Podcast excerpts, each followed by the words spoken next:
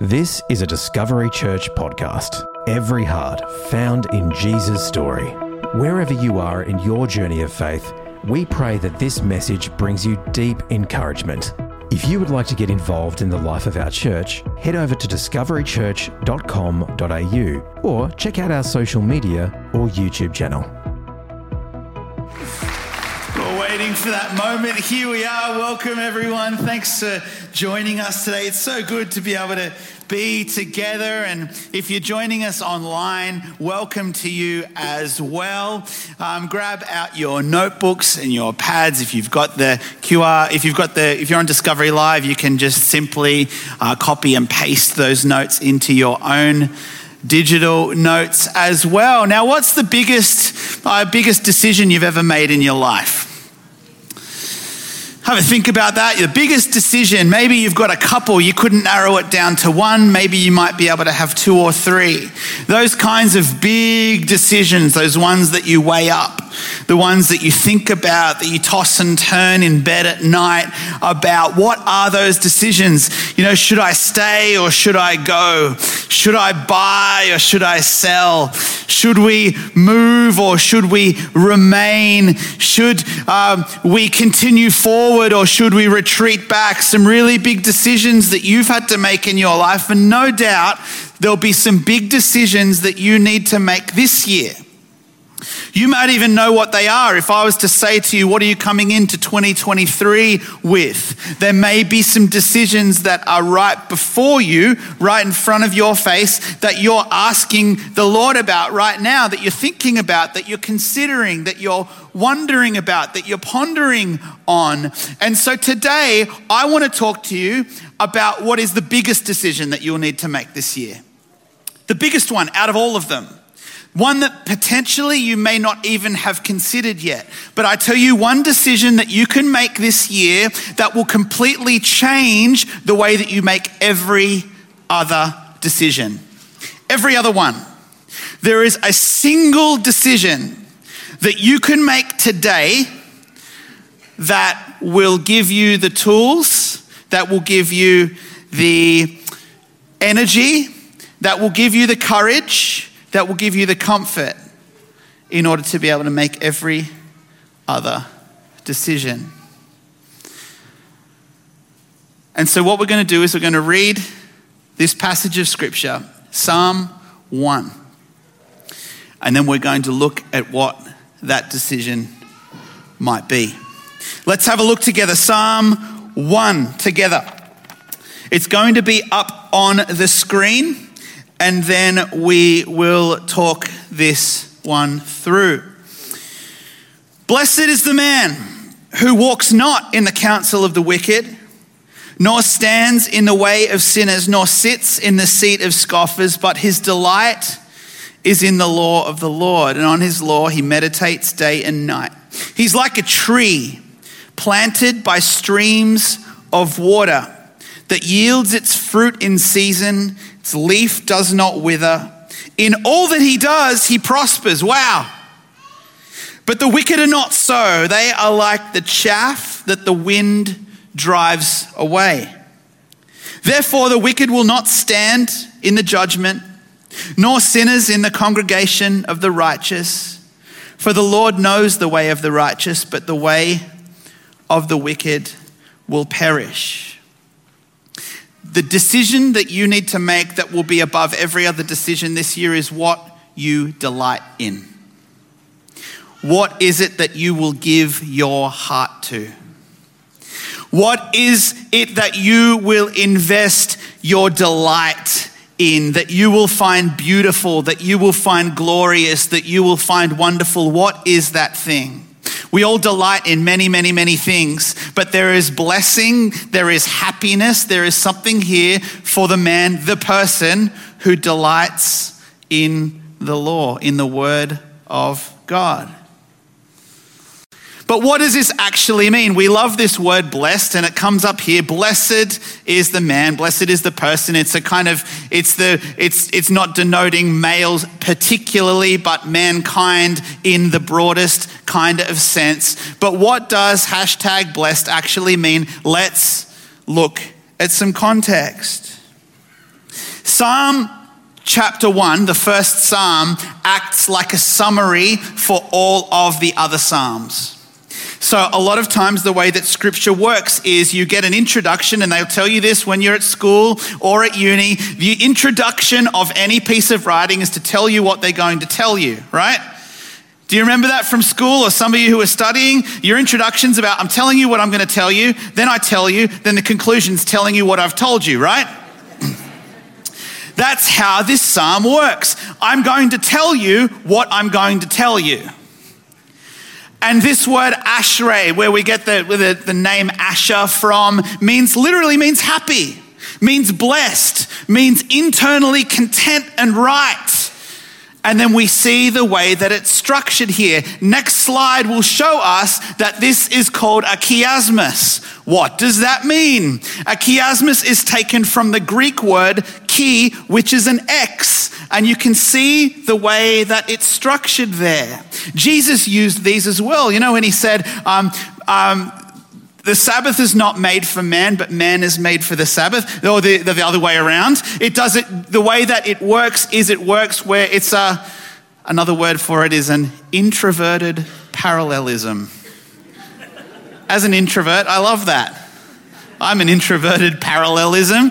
And it happens here. You can see it. We see in verse 1 those who are blessed. Verse 2, walking in God's law. The center of the X is here in verse 3 and verse 4, where we're told the story of the enduring fruit tree and its opposing chaff, the wheat, the, the husk of the wheat when it is winnowed that gets flown away, that the wind picks up and takes away. Then, as it flows back out, no standing in the Lord's judgment, and then telling us about those who will perish, which mirrors the ones who are blessed in verse 1. Is this making sense so far?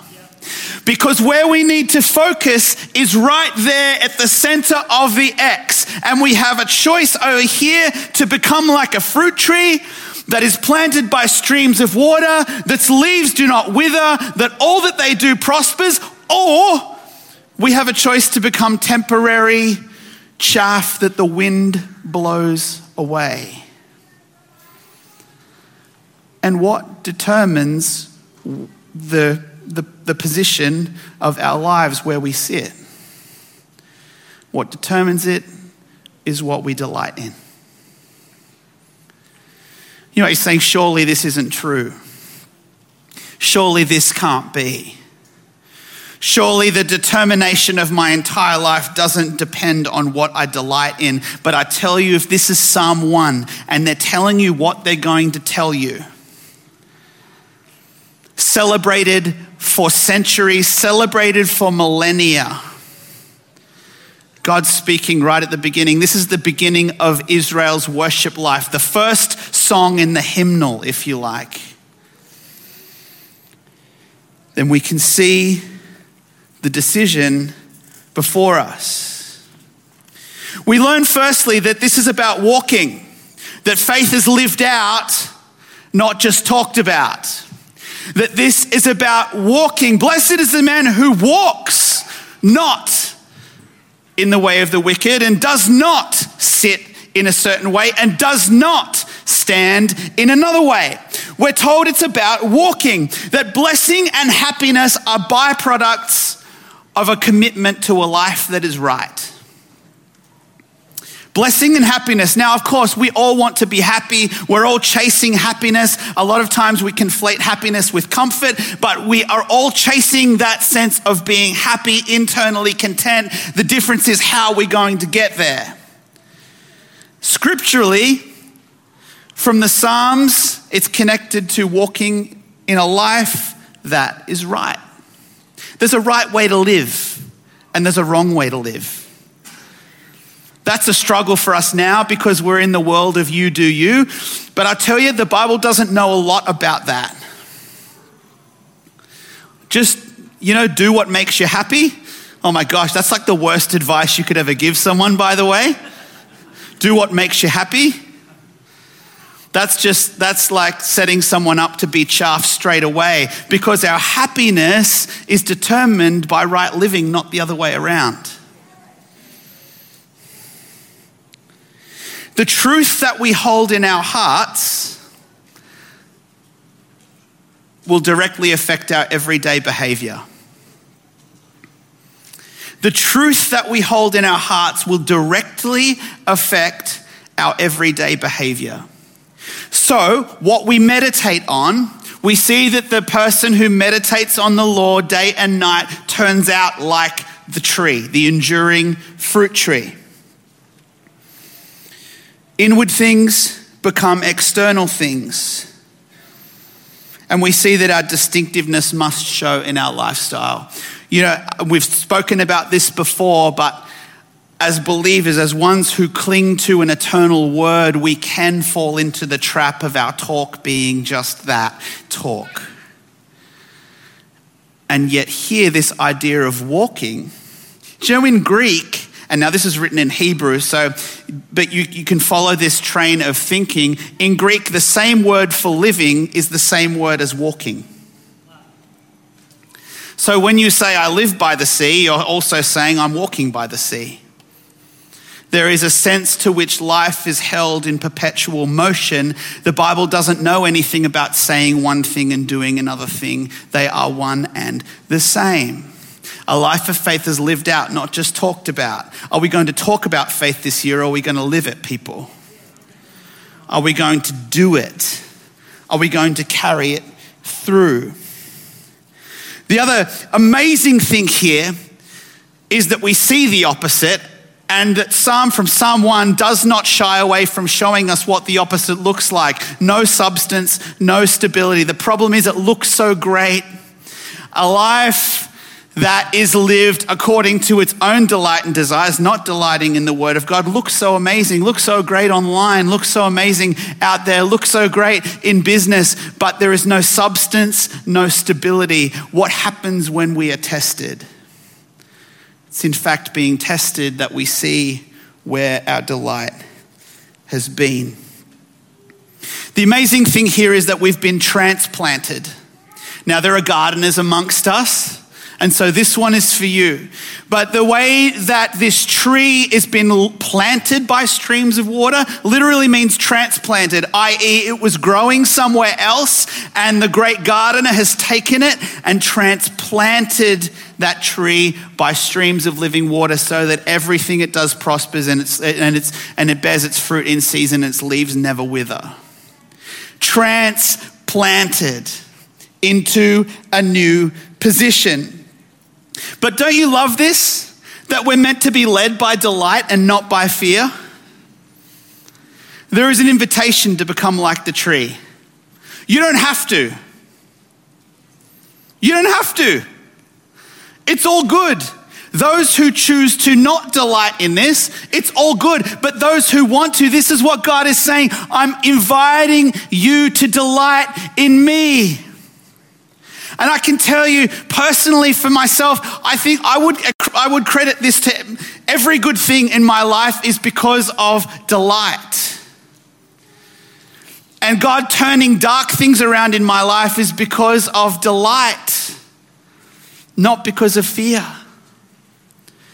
Transplanted into a new position, we've been led and fed and drawn by delight and not by fear. We can see that here, in this, but his delight is in the law of the Lord, and on his law he meditates day and night. Now, as a um, big, a person with big feelings, with big emotions, it's taken me a long time to learn that I should be informed by my emotions and not governed by them. Anyone hearing me? Informed by my emotions. Oh, okay. Thank you for that information, but not governed by them. And as my delight is in the law of the Lord, I can be informed by my emotions, I can delight, but I can be governed by the word of God. And my life can be governed, shaped, and pushed forward by his word. This word law here is, this, is the same word that they use for a caring parent teaching a child. We hear law with a certain set of ears. But when we delight in his law, you think, I don't see delight and law in the same sentence ever. I can't see how those two things would go together. But when we think about that word law as teaching or as kind and compassionate um, instruction from a parent to a child, it changes the game. And so, this enduring fruit tree has been transplanted into a new position. And this is something that we need to remember. What has happened to you and I, for those whose faith is in Jesus, you have been changed from one ground to another set of ground. Something supernatural has happened to you. You no longer sit trying to flourish inside of a desert wasteland. You've been transplanted by a, by a stream of living water where you've been invited to delight on God's word, on His law, on His teaching. You've been invited to delight on it. And what is going to happen out of your life is prosperity in the fullest sense, leaves that never wither, fruit that is produced in season. It's what the Bible says. Now, I know what you're thinking, and we will get there. You're thinking, what am I thinking? We will get there.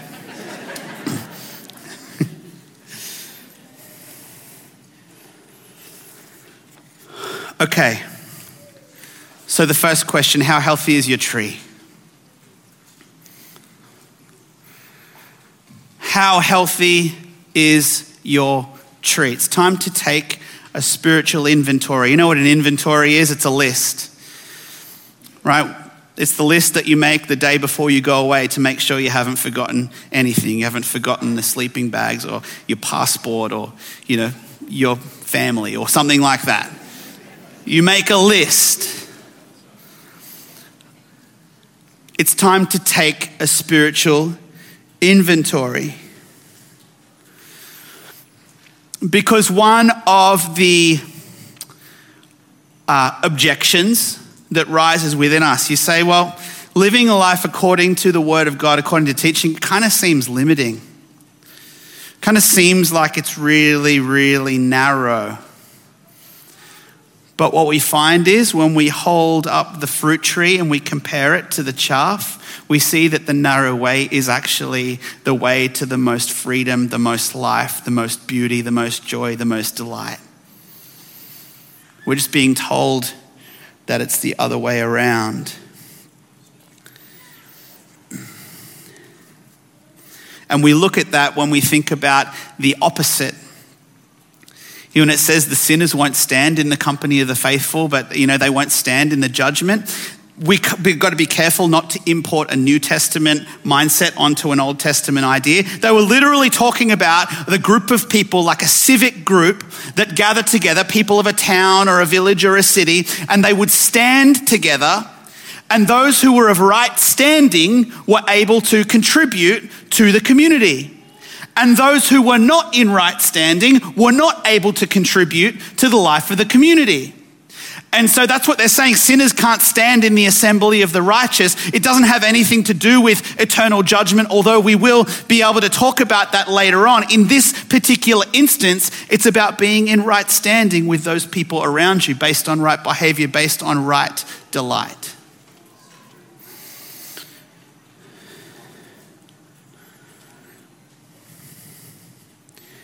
And we have this thing here that says that, God's, that God will see if we live according to His word, that God will see that life works out fairly and that God will acknowledge the faithful.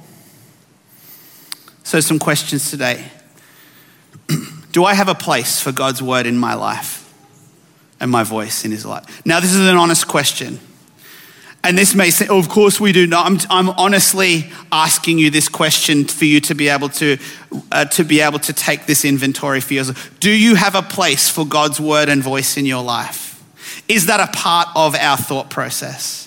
Is that a part of our decision making process? Or are you locked? Are you set and forget and there is no room for God's word or God's voice? If there is, read on. What disciplines do I need to employ to help me delight in God's word? What are the things that I can put in place that draw me to Him? I've just started structuring my own times with the Lord to incorporate a sense of adoration where I worship God, a sense of word where I feed from God's word, and then a time of prayer. So it structures my own private prayer life in a way that, um, that, that allows me to express who God is, to, re- to receive from His word, and then to pray. What are some disciplines that you can create? How can you access God's word while you're driving in the car? There are so many different helps in this. Maybe we're spoiled for choice. And then who will keep me accountable? Who will I ask to keep me accountable?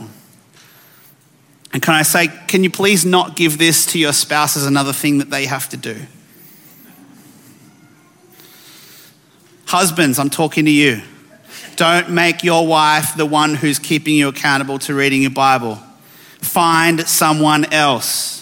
Allow her to benefit from the strength that you've received from the word rather than making her make you do it. Whoa. Find another man who's going to be able to call you and say, Hey, are you delighting in the word? And then watch the way that the women in your life respond to that. Secondly, who are you planted with? A relational inventory. Why do we talk about with in this? Well, it's very, very clear. Blessed is the man who stands not with the wicked, who sits not with scoffers, who sits not, who stands not with those who are going to drag them away. It's time for a relational inventory.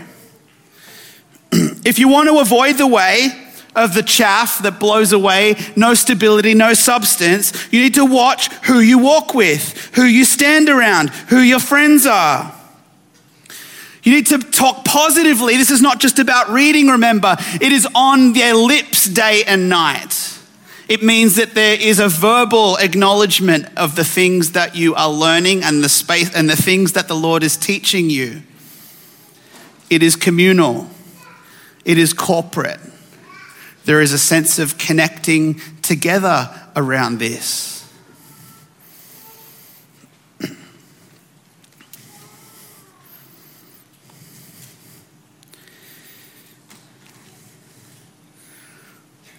We can see there, we think, oh, well, that's on his law. He meditates day and night. The Hebrew word for meditate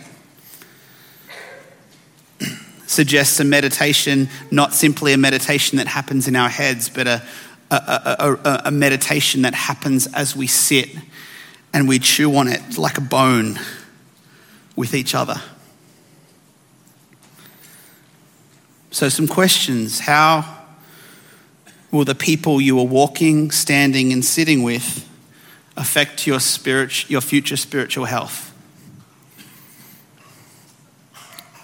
This is not a future focused question, it's a, future, it's a question for now. When you look at your circle, the people that you spend most time with, the people who are in your world right now, how are they going to affect your, your, your future spiritual health, your spiritual health tomorrow and the next day and the next day and the next day?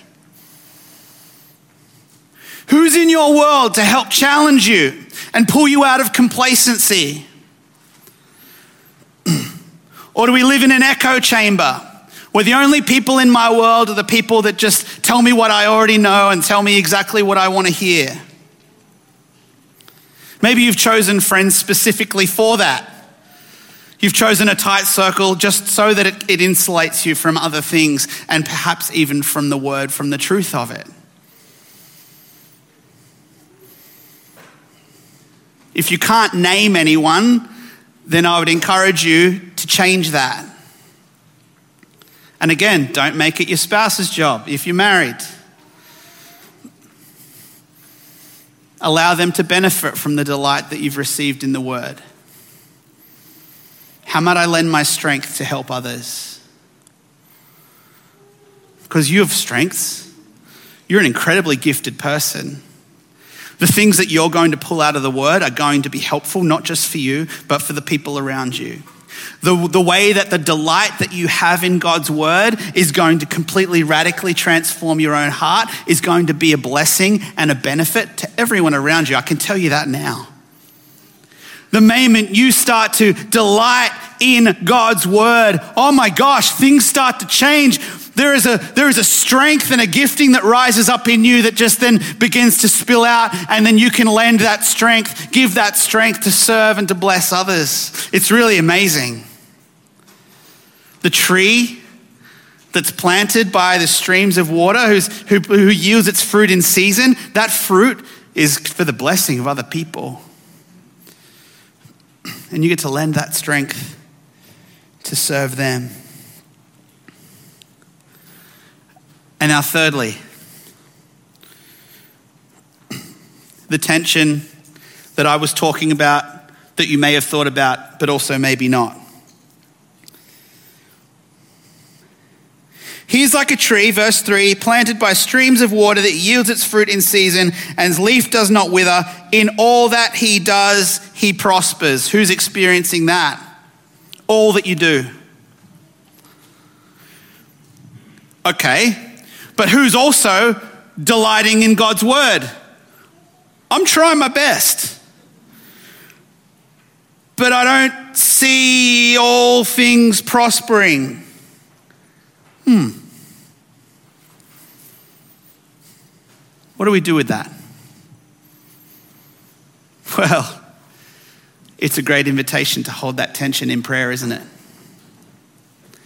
A great invitation to be able to take stock of your own life because when you're in a mess, there can be an acknowledgement that God, I'm doing, I'm living according to your word. Everything's turning out. I'm, I'm delighting in your word. I'm living according to your word. I'm trying to serve you in all the ways that I can. How come my life isn't working out? You have a right in prayer to go, God, what about Psalm 1? You told me all things were going to prosper. You told me, God, it says it in your word that when I delight in your word, that I will be living by streams of living water and that all that I do prospers. You said it in your word. You can come back to him when you're in your mess and say, What about 1? As long as you give him right of reply. Yeah?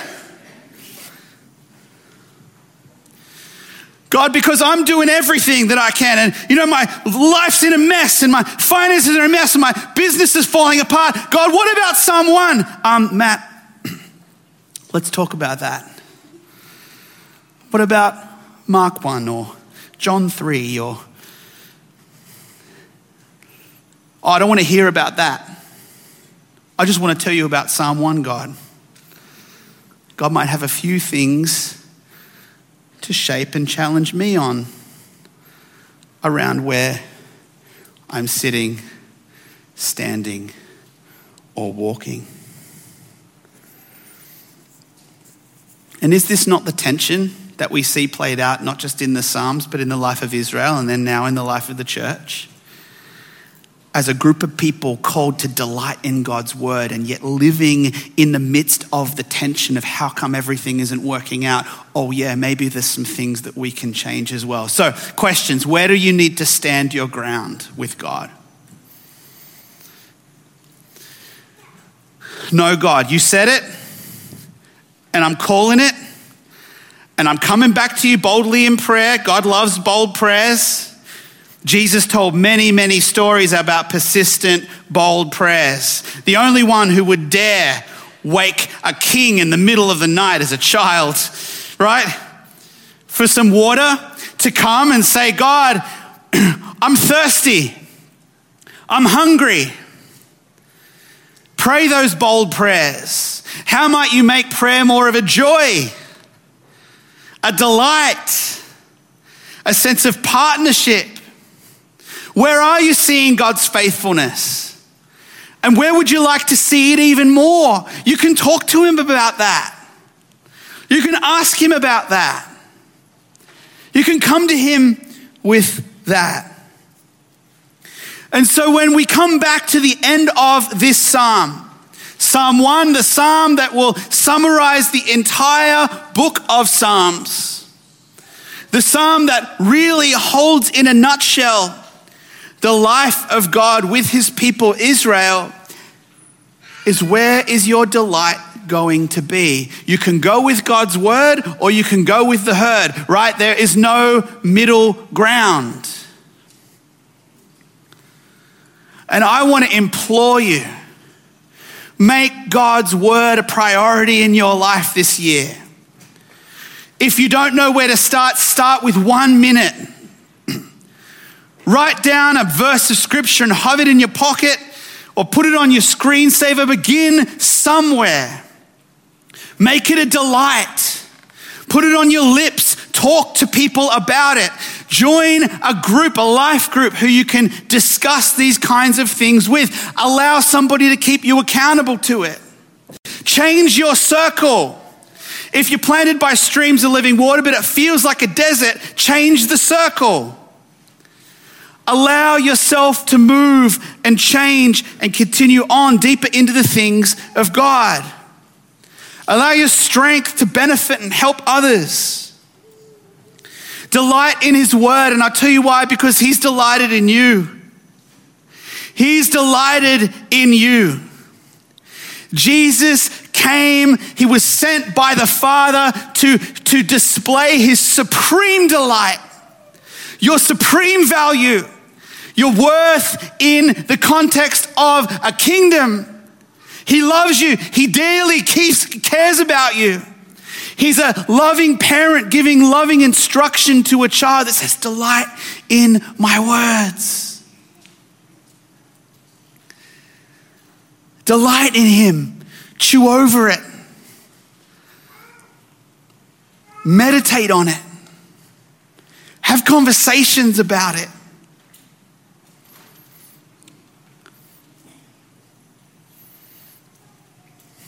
He's delighted in you through the gift of Jesus, who is the eternal Word. I encourage you to meditate on Him. Allow Him to continue to speak to you. Let's stand together.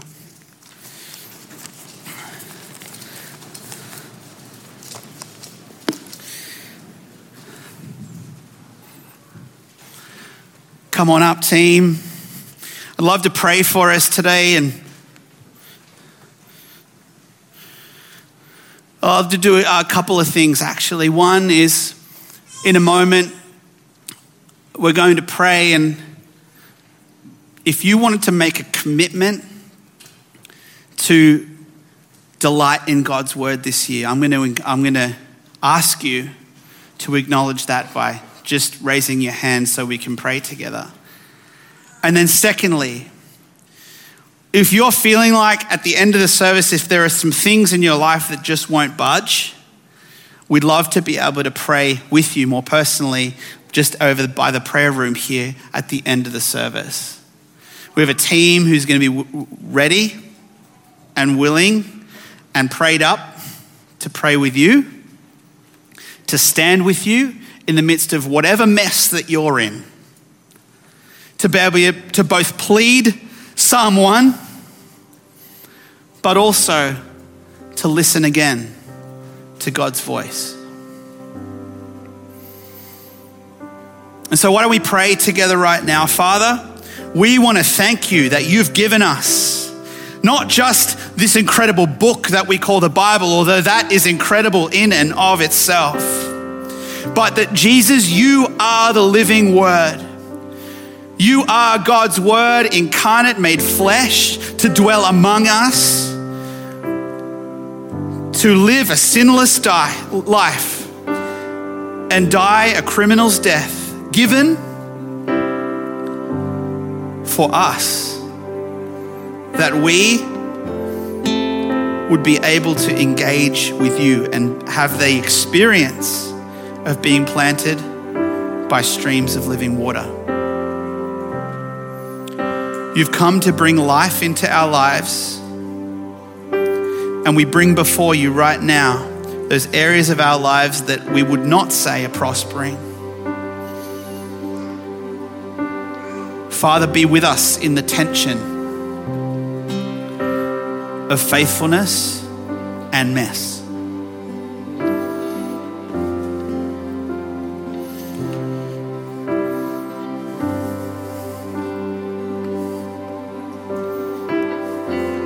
And what we're looking for now is just, uh, if you would love to commit yourself to delight, change where your delight is, to shift the, the place of joy, of blessing from wherever it's been to the Word of God. I love you. Just no one's looking around. Just raise up your hand so I can see it. We're going to pray for you. If you'd love to make a commitment to make the Word of God your delight, I'd love to pray for us because that's me. I want to make the Word of God my delight this year, to feed on it, to feast on it.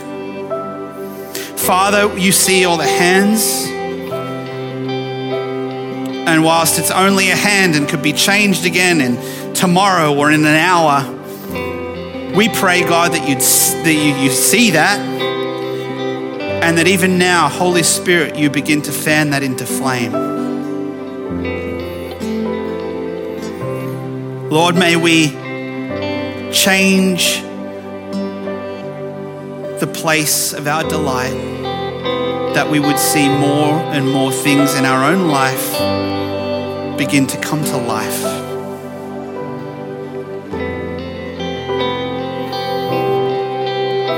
And there'll be some here today, Lord Jesus, I know, who would not call themselves a Christian yet or right at the beginning stages of a life that would explore what it means to be connected to you. And I pray, Jesus, today that you would make yourself even more real to us.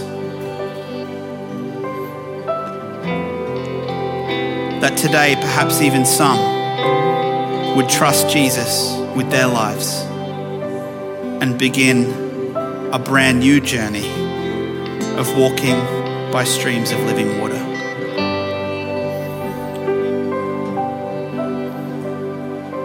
And so, Jesus, we delight in you. Our heart longs for you. As in a dry and weary land where there is no water, our heart longs for you, knowing that our souls will be satisfied as with the richest of foods. Heart longs. Let's sing together, church. Let's worship Him. Thank you for listening to the Discovery Church podcast. It is our mission that every heart is found in Jesus' story. If you were moved by this episode, please take 30 seconds to share it on your social media. It only takes a couple of seconds to create life changing impact.